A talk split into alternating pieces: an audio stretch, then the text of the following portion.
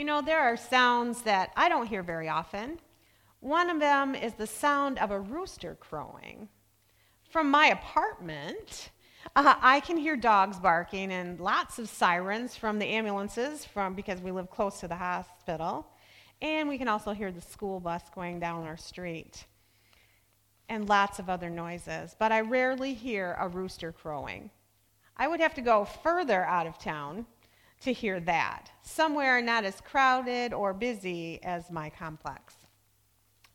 Roosters don't usually frequent populated areas. Everyone knows that. They are found in the open spaces where they can sound forth just before dawn and wake the sleepers with the news that a new day has come. God made roosters for that reason to serve as trumpets of the morning, to signal that a new day has come to rouse sleepers from their beds, and to remind kids to get up and go to school on time. Peter knew all about roosters. After all, you couldn't live in a rural area like Galilee and not get used to the daily singing of the rooster chorus. He had heard roosters crowing since the day he was born. The sound was as familiar to him as the sound of a radio alarm would be to us today. The rooster's crow meant, Wake up! Get up. A new day is beginning. Over the years, he had heard that sound a thousand times or more. But of all the times and of all the roosters, he only remembered one time and one rooster and one sound. It happened one Friday morning in Jerusalem.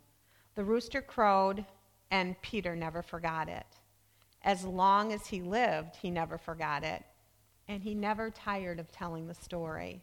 In fact, he told the story so often that it was written down four different times by Matthew, Mark, Luke, and John.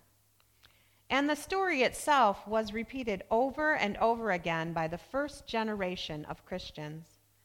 They never forgot it, and they never tired of telling it.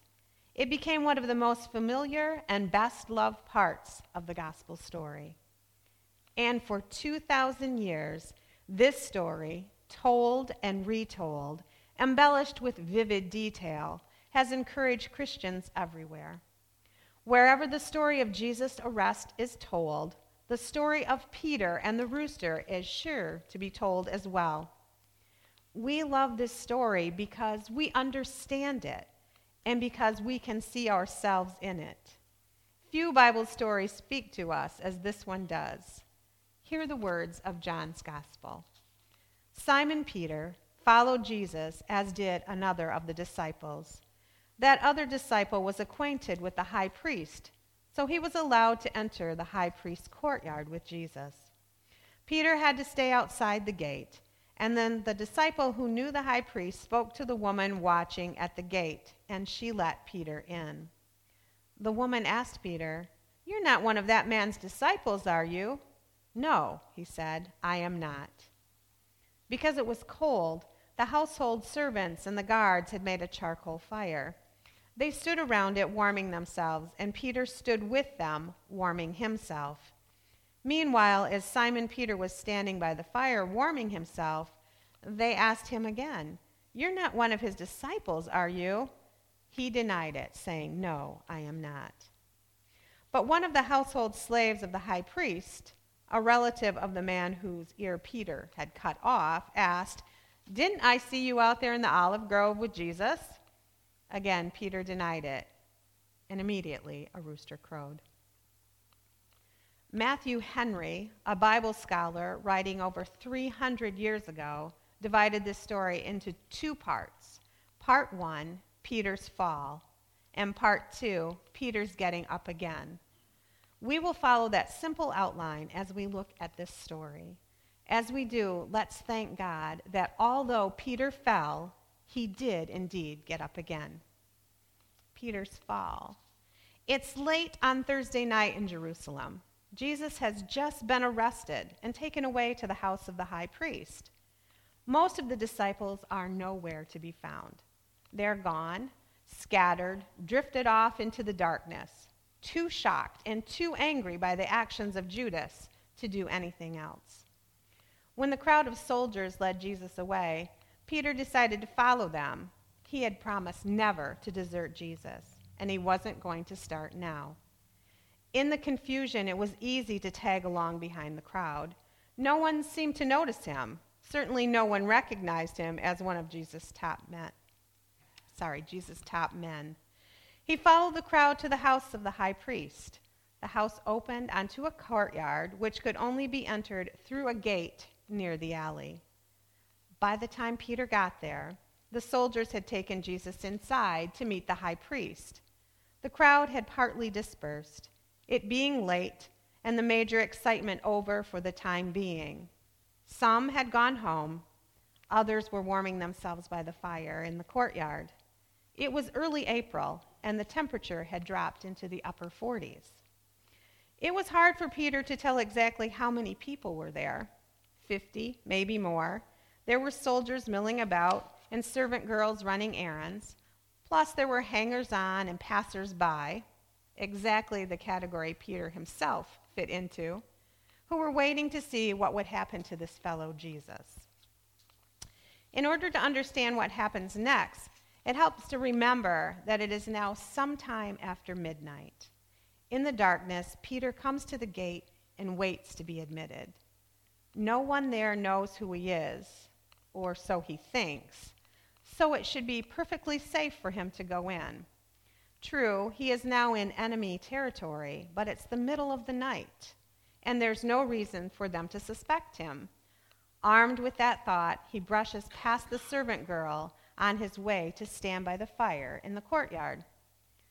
Just as he was getting to the fire, the servant girl spoke up and said, You're not one of that man's disciples, are you? The words hit Peter like an electric shock. Somehow she recognized him. How did she know him? No one knows.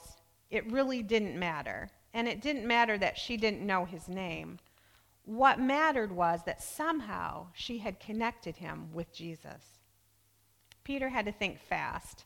Instinctively, he muttered out the oldest dodge in the world No, I am not. That's right, just play dumb, act like you don't know what she's talking about. It worked. Or at least Peter thought it worked. But as he stood around the fire talking to the soldiers, soldiers, he noticed two or three people looking at him closely too closely, too carefully. One or two were nodding in his direction and whispering. Minutes passed, and Peter turned to walk out of the courtyard. Things were getting a little dicey. As he did, a second servant girl, a friend of the first, suddenly spoke up. You're not one of his disciples, are you? Peter tried to act calm, but he felt his heart pounding in his chest. Quick now, you've got to say something. Think, man. Don't just stand there. So he said, No, I am not. But when he said it, his face was flushed, and he could tell the girl didn't believe him. Peter knew that he was in real trouble. Talk about being in the wrong place at the wrong time. He's in the enemy camp, warm, warming himself around the enemy's fire.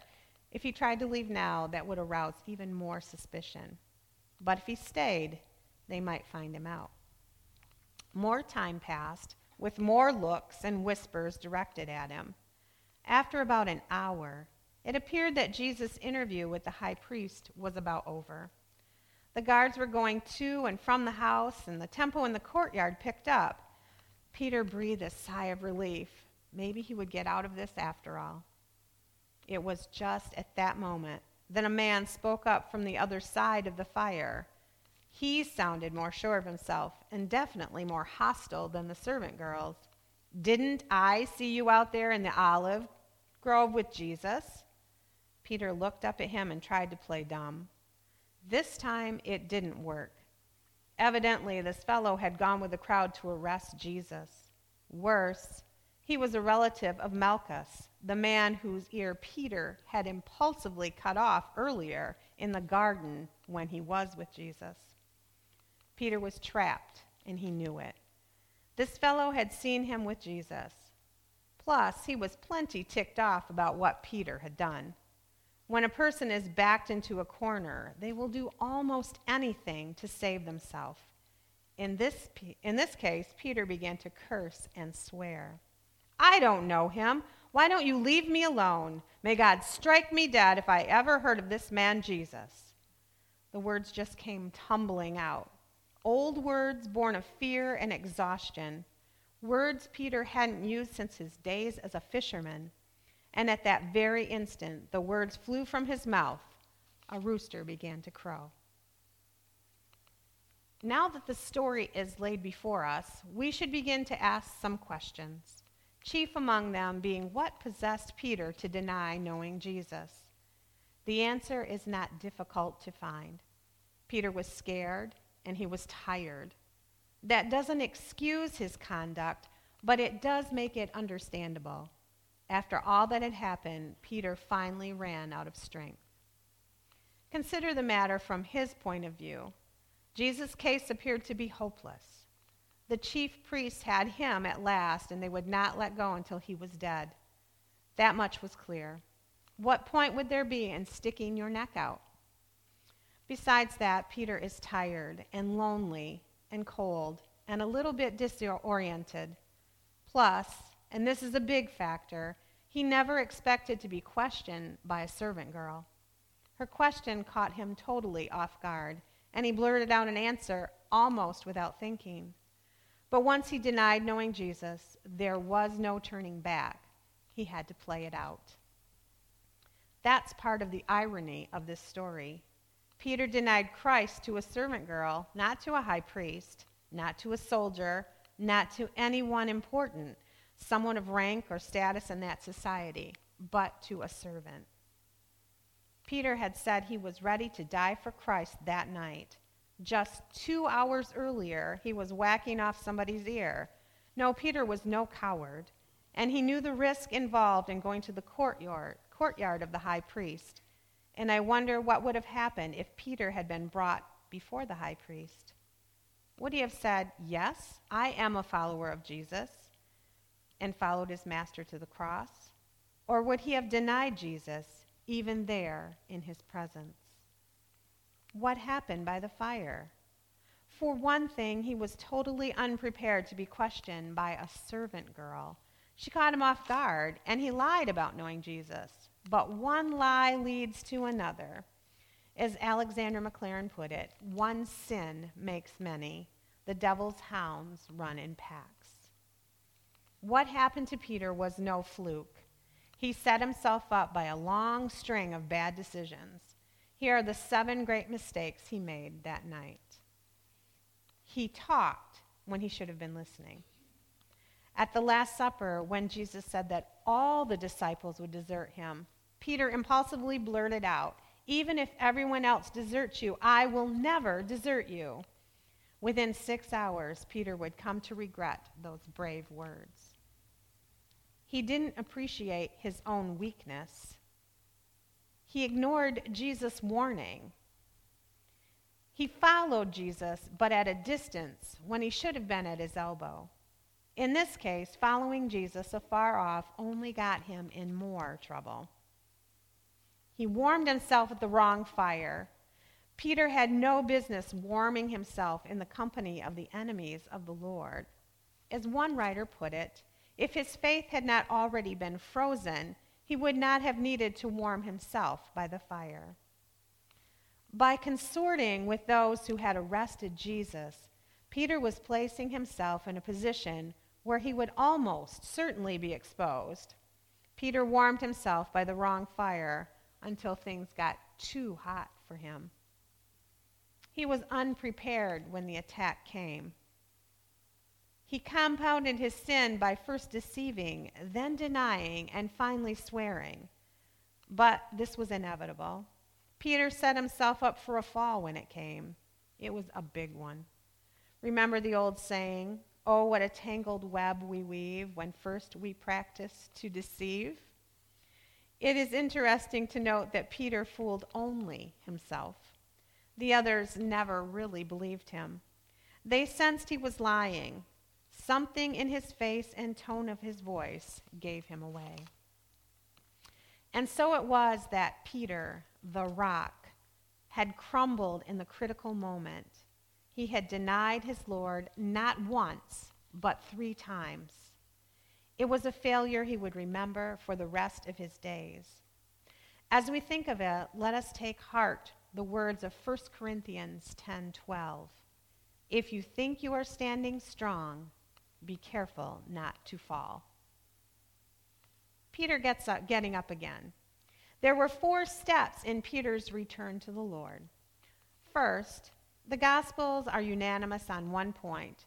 The rooster crowed at the exact moment of Peter's third denial.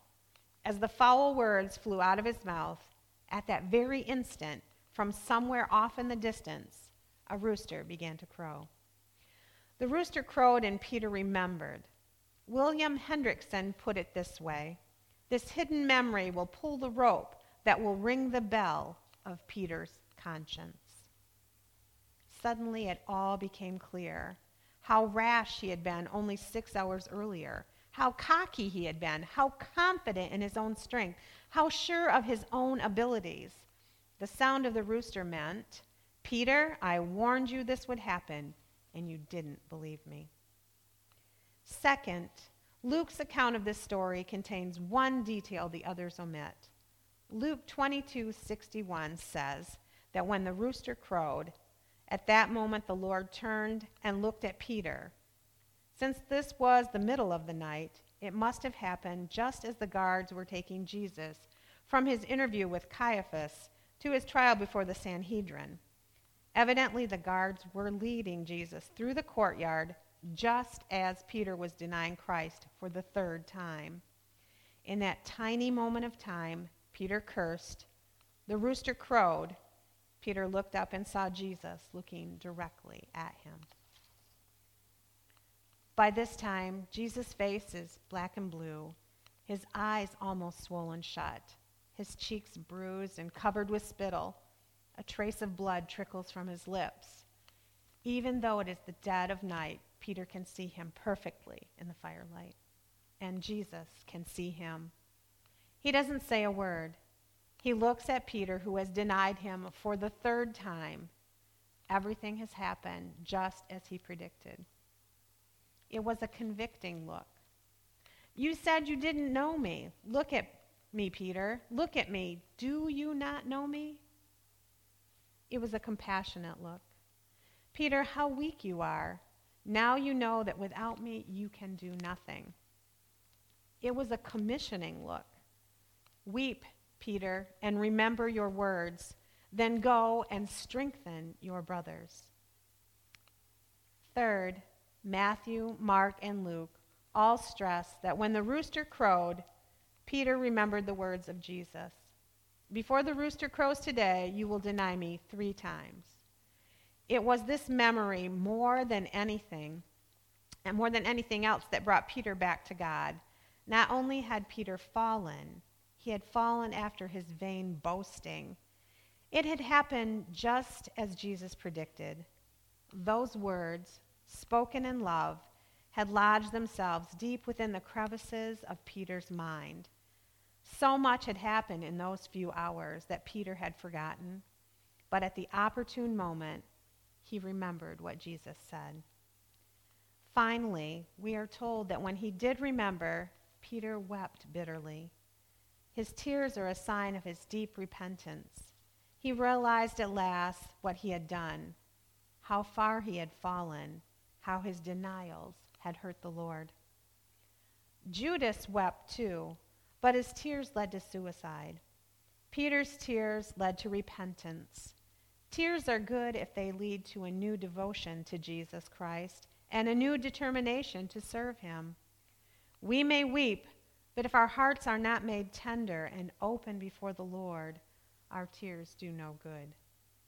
For Peter, his tears signaled the breaking of his heart because of his sin. As the psalmist said, the sacrifice you desire is a broken spirit. You will not reject a repentant and broken heart. We can conclude from all of this that Peter was fundamentally loyal to Jesus. After all, at least he followed Jesus into the courtyard. The rest of the disciples wouldn't even do that. In the words of William Barclay, Peter fell to a temptation that could only come to a brave man. The person of courage always runs more risks than the person who seeks a place of calm and safety. Liability to temptation is the price that we pay when we are adventurous in mind and action. Peter didn't handle himself well, but at least he was there. His failure was terrible, but at least he cared enough to try and follow his Lord. That doesn't excuse his sin, but it does help us see the bigger picture. In the end, it was not Peter's faith that failed, but his courage. Jesus had told Peter, I have pleaded in prayer for you, Simon, that your faith should not fail. His prayer was answered. Peter never lost his faith. In the moment of crisis, he lost his courage. It's true that Peter was loud, profane, and vulgar that night. It is also true that underneath it all, he loved Jesus.